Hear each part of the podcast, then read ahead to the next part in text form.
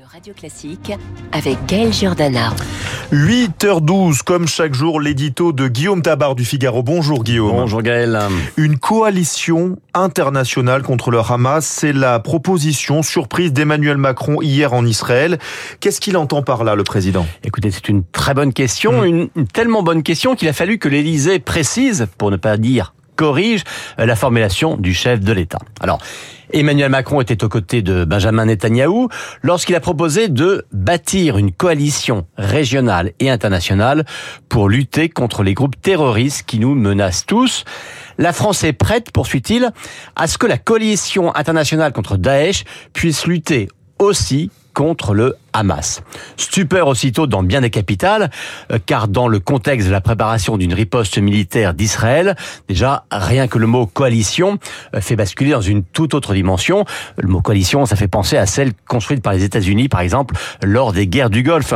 Et puis ensuite parler de tous les groupes terroristes, donc Daesh inclus, là encore, ça fait très largement déborder du cadre de la riposte contre le Hamas à Gaza. C'est pour éviter ce sentiment de globalisation, entre guillemets, que l'Élysée a, a, précisé les propos du chef de l'État? Oui, hein, car vous comprenez bien que dans le climat actuel, chaque mot compte et toute erreur d'interprétation peut être dangereuse.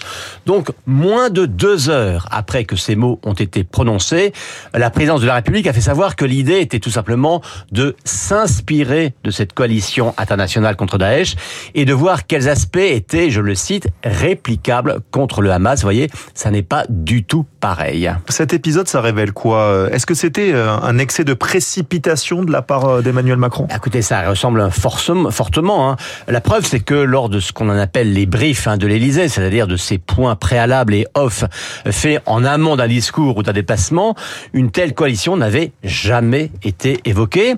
Donc, soit c'est de l'improvisation, soit c'est une volonté de créer un effet surprise. Mais même une surprise, j'allais dire, surtout pour une surprise, en matière internationale ou militaire, ça se construit.